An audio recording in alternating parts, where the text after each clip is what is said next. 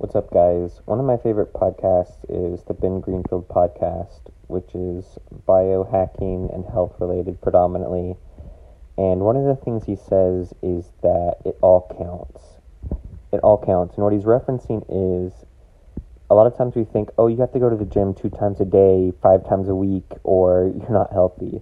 Or you have to do a long run and, you know, do a two mile run and another two mile run and a three mile run, whatever and do five to seven workouts a week, or you're not going to be healthy and you're not going to get results you want. But his idea is yes, you need to go to the gym or do a more intense workout several times a week, but the things that you do throughout the day also contribute to your overall health.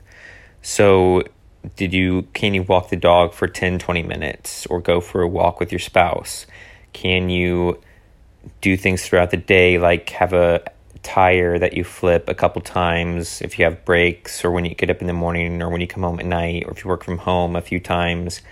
Do you have a rebounder that you can jump on for a couple minutes several times a day? Can you drop and just do some push ups? Can you do some pull ups throughout the day? Can you get a deadlift bar and do that just a couple times when you have a free moment?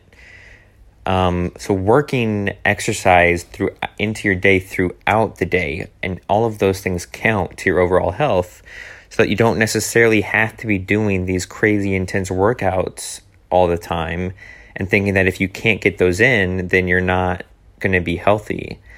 Um, the other thing I really love about that is that the purpose of being healthy is to be able to be to be functionally to do functional movements throughout the day and be able to be move yourself and move objects uh, throughout space and when you need to do those kind of things. So that also contribute this also contributes to that idea that you're doing things that are functional to your day-to-day activities and they're you're actually going to be applicable in your life. And the other thing I really love about it is that a lot of us have 9 to 5 jobs where we're sitting 8, 9, 10, 11 hours a day and that's just not good for our bodies. We're not built for that, right? We need to be getting up several times throughout the day. Either if you have a meeting that you can walk, go outside and walk and listen to the meeting, perfect. On your lunch break, go for a walking meeting. Whatever it is, finding time throughout the day to have these moments that you get up for two to three minutes and either lift something heavy or get your heart rate up because our bodies suffer when we sit for hour upon hour upon hour upon hour at our desk with no movement and no change in state.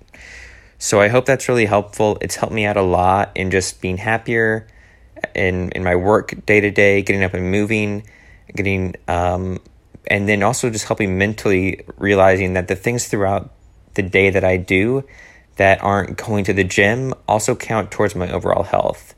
And I think that eases my mind and probably other people's minds who always are so focused on I got to get to the gym so many times a, a week or else I'm a failure and that's just not the case. Thanks for listening.